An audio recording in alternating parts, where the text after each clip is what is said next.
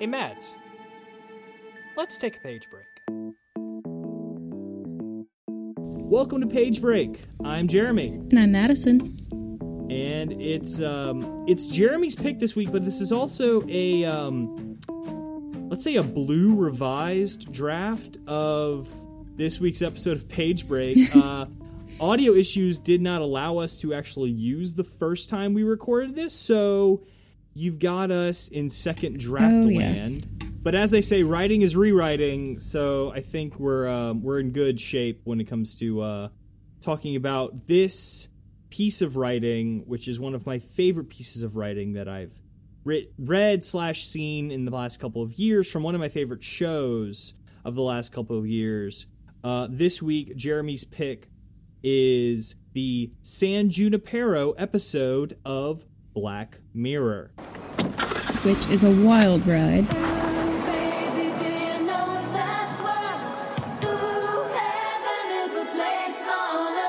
They say in heaven, love comes first. We'll make heaven. It's so freaking good. Written by Charlie Brooker and directed by Owen Harris.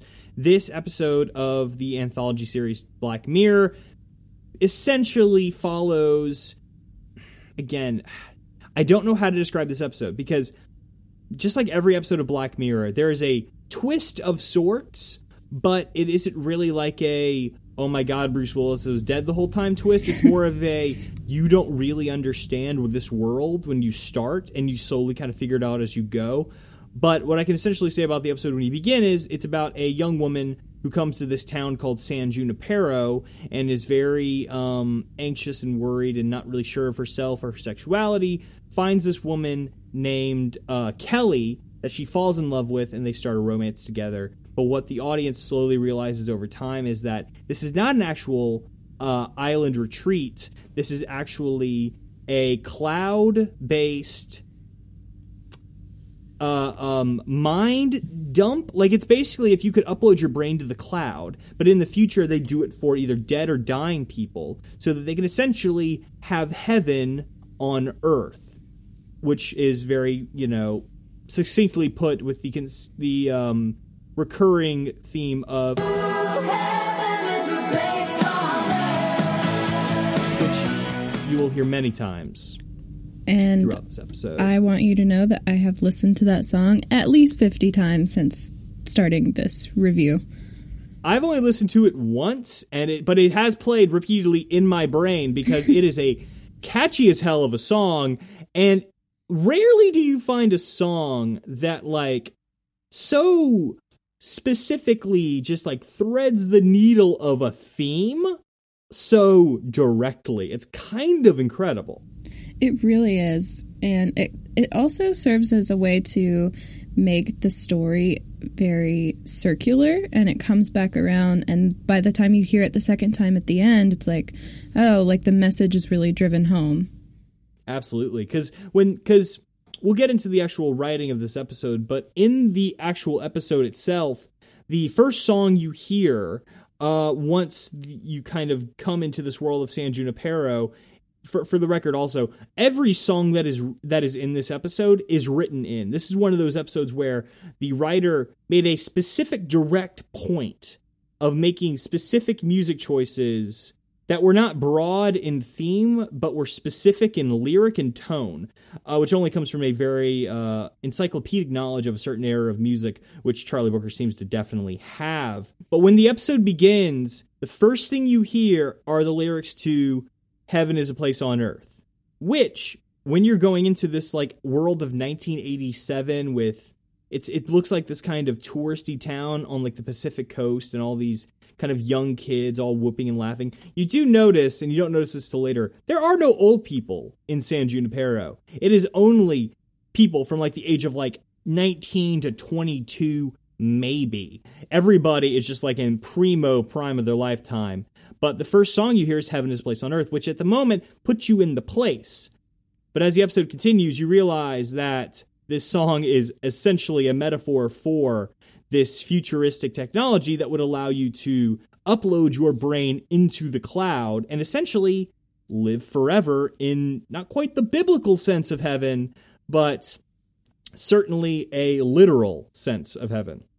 I think his song choices for the show have a lot to do with how he had to walk this fine line of this is a period piece, but it's also not. It's set in the future. So how do I clue in the audience to feel a certain way without mm-hmm. gi- without giving too much away? And I think the music was a really great way to do that. It absolutely is. And it's like subliminal messaging. it, it, it, really, it really is. But it's like, here's the thing about a Black Mirror episode. You know something is wiggity-whacked, but usually it's you'll know kind of as you're going into it what you're what you're dealing with. Because essentially the way Black Mirror works is technology will kill us all eventually, is the general conceit. I mean, Black Mirror, the name itself, is just referring to, like, the screens of iPhones, like the black mirror that we lose ourselves into on a day-to-day basis. And it's as opposed to something like The Twilight Zone, which is kind of a very broad idea that uses a lot of different things. Black Mirror is specific to technology. It utilizes technology in a very um, pointed way in all of its kind of episodes and all of its twists. San Junipero is an outlier in this way because you don't really see any crazy technology or know that you're actually in technology until about halfway through the actual episode. It's not until uh, Yorkie and Kelly actually uh, are together for the first time, and then we start seeing Yorkie going to different time periods, that we're actually aware that something is off here other than just our inclination that something is, is weird with these people. You know what I mean? You know what I think is interesting and really funny mm-hmm. is the fact that it's a Black Mirror episode that's it's one of the only optimistic ones, right? If it, if oh not, my God, yes, if not the only. But you I'm don't. I'm trying to think if there is another one. I think you may be right. But the whole thing is set in this futuristic thing, but it's one of the only episodes where there's like no technology. Like it's almost telling you to live your best life. There is no technology. Like the fact that they went back to a time where there's really not a whole lot of technology kind of right. like makes a statement. Like everyone's focused on actually living instead of right. the future that and we know. What's very what's very specific about it is all the timelines that Yorkie and Kelly end up going to. None of them have cell phones which, or the internet in any real way. The, the the latest time period they go to is two thousand two. Which brings which, me to something that I yes. noticed was that? There was that change in the script from the script to the show where she do you remember in two thousand two where in the script she like throws her cell phone against the wall and breaks it? Oh my God, I forgot about that. Yeah. You're so right. They cut that. That's not in the episode. Like, I don't know if it was because, you know, maybe it was t- out of character for Yorkie to be that aggressive, or if it was just like, you know, we don't really want to bring too much attention to any more technology, but right. I think that it was a smart move to take it out because I can't see Yorkie snatching a phone out of Kelly's hand and breaking it. Not really, but also it allows for the... the the the similiness of the time periods to be more exact. Like in every one, there's the same bar, same-ish kind of people, the same arcade. San Junipero doesn't change that much except for the time period that it wants to represent. It's essentially just this, you know how like like video game developers, they'll they'll like take this time, like like a game engine or something and just put all their stuff into it and build around it. That feels like what San Junipero is. It's like we have this base shell of a world and you can input all of this information to create something that feels tangentially like the time period you're trying to represent, basically through pop culture and costumes. Right. I think most of the changes that we've seen from the script to the show was all mainly just trimmings. Like there's mm. no like there weren't there weren't any scenes really that were taken out, in at least from the shooting script to what we we see. But everything else is just kind of like it was either as to not give too much away, kind of like where um on the way to Kelly's house, Yorkie, like, winces, and Kelly says, like, relax, what's the worst that's going to happen? Like, you know, that's kind right. of too much. So I think most of the changes yeah. are just, like, trimmings. yeah, they certainly they certainly kind of lose a lot of the Yorkie is still kind of temp, little kind of scared about the whole idea of driving in a car. Mm-hmm. Um, that whole element's kind of not there anymore, even though it is still a factor in the story. The uh, the specificity of that, where every time she kind of gets around a car, or she has like these kind of car flashbacks. There's a couple in there, but that's not as as uh, acutely there. Um, the main, I mean, one of the things about this specific script that we have is, as opposed to last week where we had a, a network revision, this one is the, this is the script they were giving out as a, um, as a sample for the Emmys. This is, this was the Emmys draft, which is the final production draft after the episode was cut, after it aired. This is when it went out to members of the Academy of the, uh, of the Television Academy. And they were like, hey, we're awesome. You love this episode. Read it and vote for us, which they did. It actually won for uh, Outstanding Writing for a Limited Series, as it goddamn should have. Mm-hmm. So, so anyway, let's get into why we think this episode is so affecting. Because I would contend that this type of television almost has a leg up in the emotion department over normal, traditional, serialized television. Because in anthology land, you can end a story. You can actually create an emotional arc that will button up at the end, and then you can leave the audience being like, I had the full breadth of emotion there, and now we're done, and now I can actually feel things. As opposed to an episode of television like, say, The one hundred, where they basically spent the entire pilot dealing with character introductions, and we're not able to really tie up any real narrative threads because you have to write twenty episodes of television to get to the end of a season. So when it comes to the actual writing, there's a very interesting moment early on in this script that I think is antithetical to a moment that we bitched about a lot, deservingly, on last week's episode with The one hundred, and how their main protagonist is a female who is smarter than she is hot, but not by much. In this episode of television, what we talked about last week essentially was that you got to give your actress something to something to play. You got to actually give her direction as to who you, your character is as a person. And at the time, that really saying she's hot and smart doesn't really do that much at all. It doesn't but tell you anything. It doesn't tell you squat. It tells you you're a C W actress. That's mm-hmm. pretty much it. But on this end, let's look at how Yorkie, our main, our, our, our I will say this, our first protagonist, not necessarily our only protagonist, but certainly the first one that we meet. This is how she is described walking into San Junipero. Along the sidewalk, we follow Yorkie, a slightly awkward woman in her early twenties, dressed so as not to stand out. Jeans, sweatshirt. She wears glasses with black rims. She's looking around, a little like a tourist, taking in the sights. Now, later on in the episode, they make a point of distinguishing tourists from residents of San Junipero, which basically means whether or not you're actually dead or not. If you're dead, you are a resident of San Junipero, and if you are a um, tourist, that means you're either trying it out or you're in the process of, of going into dementia. It's basically nostalgia therapy. But putting it in the scene description, which is not something the audience will ever see, gives the actress absolutely everything she needs to understand how she's supposed to be in this moment. For Mackenzie Davis, who's amazing in this episode, and also um, Gugu Mbatha-Raw, uh, who plays Kelly. And they are both incredibly good in this episode and nuanced in this episode, but the nuance has to be born from descriptors that the writer gives to them. Otherwise, how are they supposed to play bland, uh, artificial details? They need something deeply emotional. Right. So I think a lot of it, too, has to come from the fact that it is more of a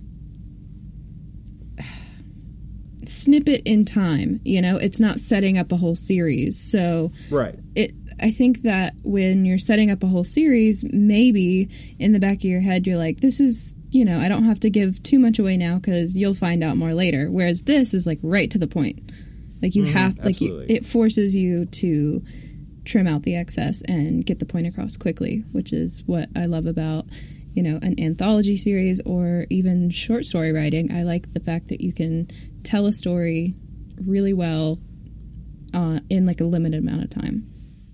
Absolutely, because you're not given the crutch of, we're going to do, we're going to set up a smoke monster in this episode. We don't have to explain what it is. We'll figure it out later. We're mm-hmm. going to, we're going to put a polar bear on this island. We don't really know why it's there, but we're going to tell you about it later. But if there's not a good answer, it's just not a good answer. But anthology series make you have an answer, which frankly, I think is why uh, an anthology series like American Horror Story is such hit and miss. Like, there's mm-hmm. series of episodes of American Horror Story that I think are amazing and seasons that are amazing. But there's right. other ones where you can tell halfway through the season they did not know how to end it. Mm-hmm. Like, they just hit a wall and they're just like, oh, we killed off our bad guy in episode five. We've still got a lot of episodes left. Crap. You know, and but th- that's the kind of the, the, the, the joy and um, despair of writing television, is that you're not allowed usually the opportunity to just end something with a full three act structure within one sitting for the audience. That is what the magic of true anthologies like The Twilight Zone or like Black Mirror allow for the audience to have. Um, which allows for little details to come into the plot that otherwise would kind of get lost, or honestly wouldn't probably be thought of in an actual kind of episodic thing of television, or a, or a um, excuse me, a serialized form of television. Little things like how Yorkie takes, like, there's little things that aren't in the script that are on the episode that are character touches that can only be found through conversations with the director and the actors and everybody involved. Like Yorkie sticking her foot out into the rain when she steps out of the bar for the first time because oh. she's been in a coma for forty years and hasn't felt the rain. Um, little things like, like, um, like there's a, like, man, I, I lost track of that one. Um, I found out a cool tidbit of information, like a fact about the rain scene. Yeah. Oh, please. He did not make the decision about whether or not it could rain in San Junipero until oh. they shot that scene. Some of his creative choices are very uh, spur of the moment, which I, I tend to really appreciate. Which, frankly, I just think... And then also, that is just a general fallacy when it comes to the idea of filmmaking and television making, is that people seem to have this idea that pe- that the people that make movies or write movies or television know every single mm-hmm. thing that's going to happen, how it's going to happen, and why it's going to happen, and how you're going to react to it before cameras even roll or before right. they even get into the edit room, which is patently ridiculous. There has never been a movie or episode of television ever made where the person who made it actually thought that the actual thing they got to the end with was the exact thing that was in their head. Right. It I mean, is even, a process. Even the script. I mean, this is the one they sent to the freaking Emmys, and it's still different. It is. It's like there's little moments where you'll spend, you know, two-eighths of a page talking to a, a couple people that are just in San Junipero talking about tourists, when it's like, no, I don't need to see that or hear that. Let's get back with Yorkie and Kelly because they're the only ones we care about here. There's these other moments where in the script it's written that after Kelly and Yorkie have a fight, Yorkie rushes out of the bar and looks around and then sees that there's a scaffolding that leads up to the top of the, like, the, the third story of the bar.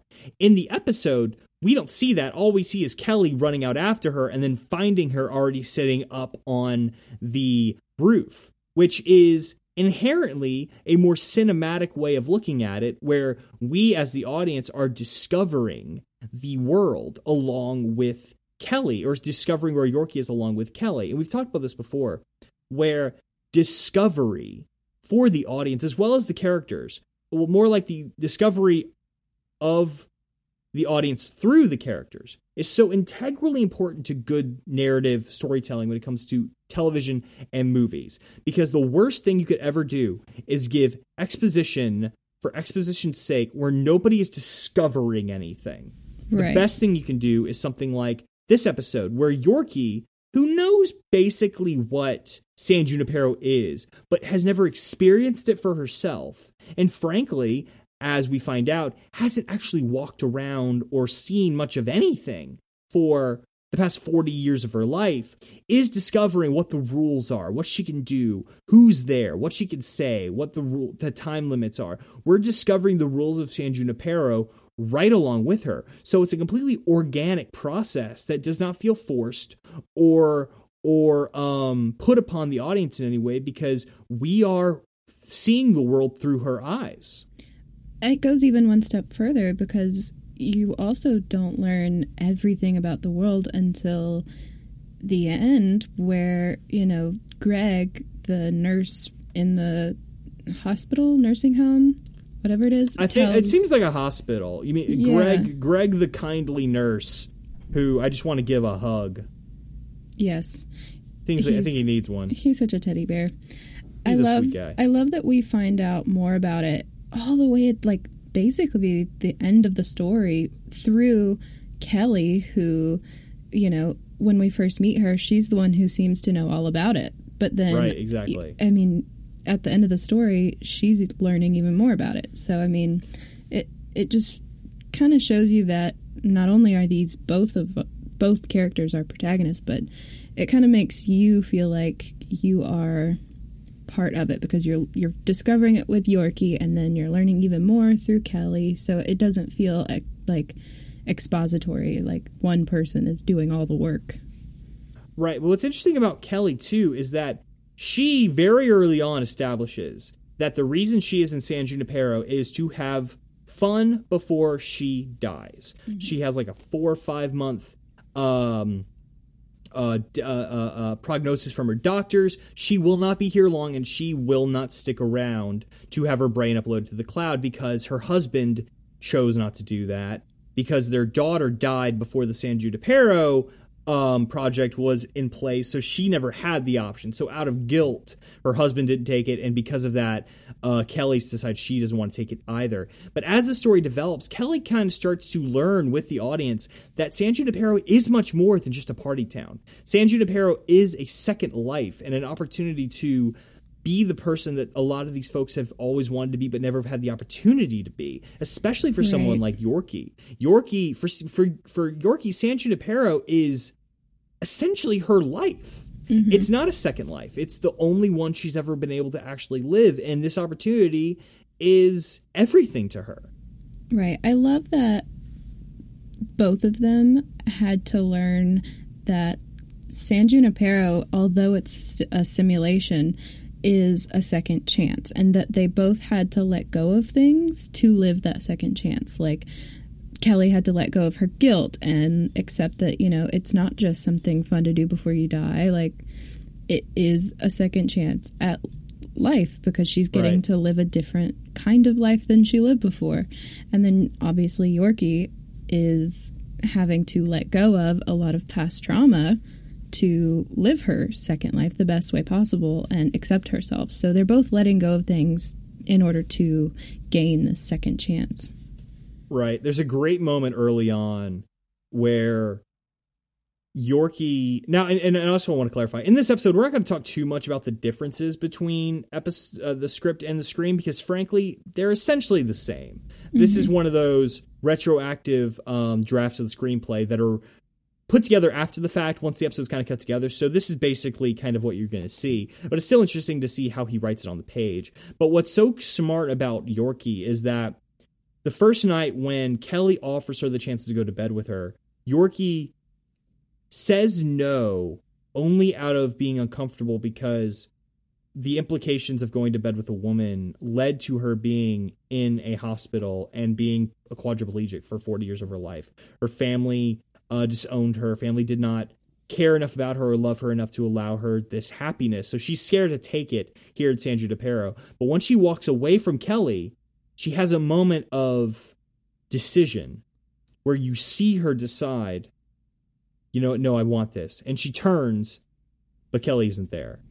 Right. And then the time runs out, and then has to wait a whole other week. It's so important to show Kelly, excuse me, to show Yorkie making that distinct decision to want to go back. Because if you had written it to where Yorkie just shows up again and then Kelly seduces her again, that is not a proactive protagonist, and that is mm-hmm. also just not an interesting character.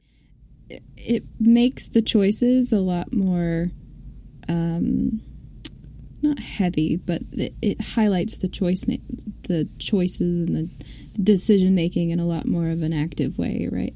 For sure, because like none of the choices in this episode of television are easy. Mm-hmm. All the choices are life or death, literally. Life yeah. in the sense of literal living, like like I'm breathing, I'm dead, I'm not going to be here anymore, or living your life and actually fulfilling who you are as a person. Uh, it, it hits on both of these things. And honestly, for Kelly and Yorkie, they both are dealing with the opposite of those. Mm-hmm. Um, or and, bo- and, and the same, honestly. Um, it's very interesting how this idea of heaven and this idea of allowing yourself complete freedom is equally liberating and completely terrifying with the vastness of eternity yeah, stretching I mean, out before you. Having them both be two sides of the same coin is a great way to explore that idea, because you're right, like you have such an interesting opportunity and you have eternity to figure out who you are and what your what those choices mean. That's so scary. It really is. Just the idea of forever is I a... That, I think that that scares Kelly, too. Oh, yeah. Oh, yeah. Yorkie, for Yorkie, it, it's not even a thing, because she's, she's from zero to sixty. She's had mm-hmm. nothing. So what does she right. have to lose? But for Kelly, the idea of eternity, frankly, with another person, because she's just very... Very, very, there's two great moments with Kelly where she is completely vulnerable. One is after she and Yorkie have gone to bed together and they're laying in bed, and she basically admits to having a husband in her past who, quote unquote, decided not to stick around and then moving on with her life and not wanting commitments and not wanting to stay with anything. Then later, after Yorkie and Kelly are officially married and Yorkie's trying to tell Kelly to stay at San Junipero and not die, Kelly says, you don't understand the life that I've had with this other person. You don't understand where I was and what I've done in the forty years of laughing and crying and boredom and sadness and commitment that we gave to each other. You can't know. The bond, the commitment, the boredom, the yearning, the laughter, the love of it, the fucking love. You just cannot know. Everything we sacrificed. The years I gave him, the years he gave me. Did you think to ask? Did it occur to you to ask? And I think it's kind of daunting for Kelly, the idea of doing that again for eternity. Like, right. what does that even, like, what does that even look like? What does that even feel like? That's got to be so daunting. Well, I mean, that's her, arguably her entire character arc, because when you first meet her, that's her issue is commitment yeah. and not wanting to experience heartbreak again. Absolutely. And which, compared to Yorkie, who's never felt love. Like, it's this right, weird she's... thing where it's like, Kelly is very aware that love couples with heartbreak, and Yorkie just kind of wants it all because she's had nothing. Which is so great because it contrasts just about everybody in San Junipero. Absolutely. She's just this, like, little nugget of sunshine in this, like... Even though everyone's happy, it still kind of comes across as a little desperate and dark. Well, there's this very great uh, early on uh, scene descriptor uh, that says... Uh, the people in, the, in in Tucker's bar are like the cast of every John Hughes movie ever. Every single person there is trying to emulate. And, and you, Kelly even makes a comment about it. It's like, everybody here is trying too hard. It's like what they saw in a movie one right. time. Oh, I love that line. It's so good. And every single thing about this episode, whereas a lot of twist-based, a lot of twist-based episode of television or movies, they don't necessarily work as well upon rewatch. This is one of those that gets so much better upon rewatch because every line of dialogue has a double meaning. Mm-hmm. Every line of dialogue is all about context, and it works whether you know San Junipero is a cloud-based illusion or if you think that it's actually a real place. And that is all, all a huge compliment to the writing, which is so expertly crafted and delivered so effortlessly well by these actresses who are playing sixty and seventy-year-old women in the body of twenty, twenty-year-olds, which yeah. is a whole other dimension of acting ability. It's so great. And it it gets better as you watch it because they are allowed more and more emotions, like like hard emotions. Like by the time you get to the scene where Kelly blows up on Yorkie, you're just like full on sobbing. Oh, God. Oh, or at least just, I was. Oh, for sure. Like there's a... So, I, basically, here's the way my notes look on this episode. So what we essentially do is when I watch one of these episodes or, or a movie or whatever we're doing an episode for, I've got like three windows up on my computer. I've got the episode itself. I've got the script up where I can scroll through as we go. And I've got a little doc up where I'm making notes. So if you scroll down my notes, you get all the way to about when Kelly and Yorkie go to bed for the second time. And Kelly says she wants to visit Yorkie in the real world. After that, my notes stop because I'm weeping, and I just do not want to. I do not want to uh, stop doing that because the emotional connection with this this episode of television is so profound and sweet and earnest, and it's so real that honestly, analysis doesn't do it justice. Yeah, I mean, it's an experience in and of itself, which is also fascinating because San Junipero is kind of like that too, you know. It's an it really experience is. You lose yourself in it, you know, like everything about the writing and the way they shot this complements the idea behind the entire thing. Mm-hmm. one hundred fifty percent. It's a perfect that, example of execution. That was form. My fancy way of saying it has layers. Layers. Onions have layers. So does San Junipero. Yes, they do. Um, let's see. All right, Mads, you want to talk about favorite scene? Yes. All right. What What is your favorite scene from San Junipero? I have three, but I'll tell you my most recent I would love favorite. To hear as many scenes. We can just do a live reading of this script between the pair of us, and I think I would be very happy. We don't even have to record it. I just We just read it back and forth to each other. It'd be magical. Let me see. Okay, it's at the end where yep. older Kelly is dying, right? So, and she's being taken care of by her nurse, or is it her friend? Laura, like, ner- I think. Yeah, yeah I think Laura. It's her. I, th- I believe it's her nurse. I think it's her nurse, and she is talking to her, and Kelly. I think they're on a bench, and I think Kelly. They're, yeah, they're says, like outside the hospital. I think. Yeah. Yeah. Kelly says, "I said, well, okay then." Laura just looks puzzled. Kelly says, all things considered, I guess I'm ready. Laura's more confused. For what? And then Kelly says, for the rest of it. Well, okay then. Huh?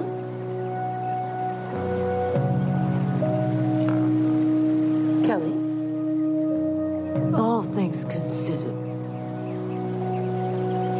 I guess I'm ready.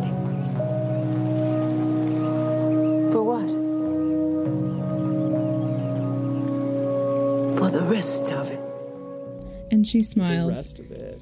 Cut to black. Oh, then so good. And then it cuts to the the the San Junipero. Heaven is a place on earth. Right. Yeah, that. And then yeah, and then they, they get together and so beautiful. So it's you so see, beautiful. It's like a transition from older dying Kelly to like this actual heaven on earth, and it's just this perfect little circle. And I love that that that line that I'm ready for the rest of it, because it shows Kelly's character development. It tells us that she no longer sees this place as, you know, something that's not for her, or, you know, she's not it's cynical. Like a graveyard, she's not yeah. cynical anymore. She's excited no. about living her new life. Because it, the emphasis on it's not the end, it's just part two, is yeah. such a great way to look at dying. It really is. And you know what's also very cool about the ending is this isn't written in, but when after she says the line, what are you ready for? The rest of it, you cut hard to black. Yes. And then the director title pops up. Yes. And then as an audience member, you're like, what did she choose? What did, mm-hmm. did, did she go to see a show? And then like thirty seconds later, it, like not thirty seconds, like two seconds later, it pops up. Okay, now we're going to see her. Okay, and then it just starts flashing between credits and the actual sequence of Kelly dying and then being uploaded into San Junipero and then Kelly and Yorkie being together. But just that split moment of the rest of it, black. Love You're like, it. What? You just have no idea. It, it's, it, it's so... It's like one last sucker punch to your feelings. It really is. Because you don't know. And he's like, ah... Did she or didn't? Oh, she did. We're going to give you a happy ending. We're Black Mirror, but we're going to do a nice thing for once. So, yeah, that that's my favorite. I love it. Okay, cool. Now, my favorite, which I also cry at, um, is scene forty-nine. It's on page forty-five. Uh, exterior, Kelly's house day. nineteen eighty-seven. It's Kelly's San Junipero and house during daylight hours. She opens the door, and there, looking a little confused, is Yorkie. Kelly. Hey, over here, hurry. Yorkie looks around. Yorkie, not been here during the daylight hours before. It's warm. Kelly walks outside to join her. They hold hands and walk along the sand. Kelly, so I spoke to Greg. Yorkie, uh-huh. Kelly, you're passing over tomorrow. Yorkie, a couple hours after the wedding. So I guess technically I'm honeymooning here forever. I'm sorry I didn't tell you. Kelly puts a finger on Yorkie's lips. I'm going to say something crazy. Yorkie, okay. Kelly gets down on one knee right there. Kelly, want to marry me instead? Yorkie looks stunned. Kelly, just, Greg seems great, but why not someone you've connected with? Yorkie drops down and kisses her. Kelly, that a yes? Passing over tomorrow? Yeah. A couple hours after the wedding. So I guess I am technically honeymooning here forever. I'm sorry I didn't tell you. Like... I'm gonna say something crazy. Okay. Wanna marry me instead? Just... Greg seems great, but... Why not someone you've connected with?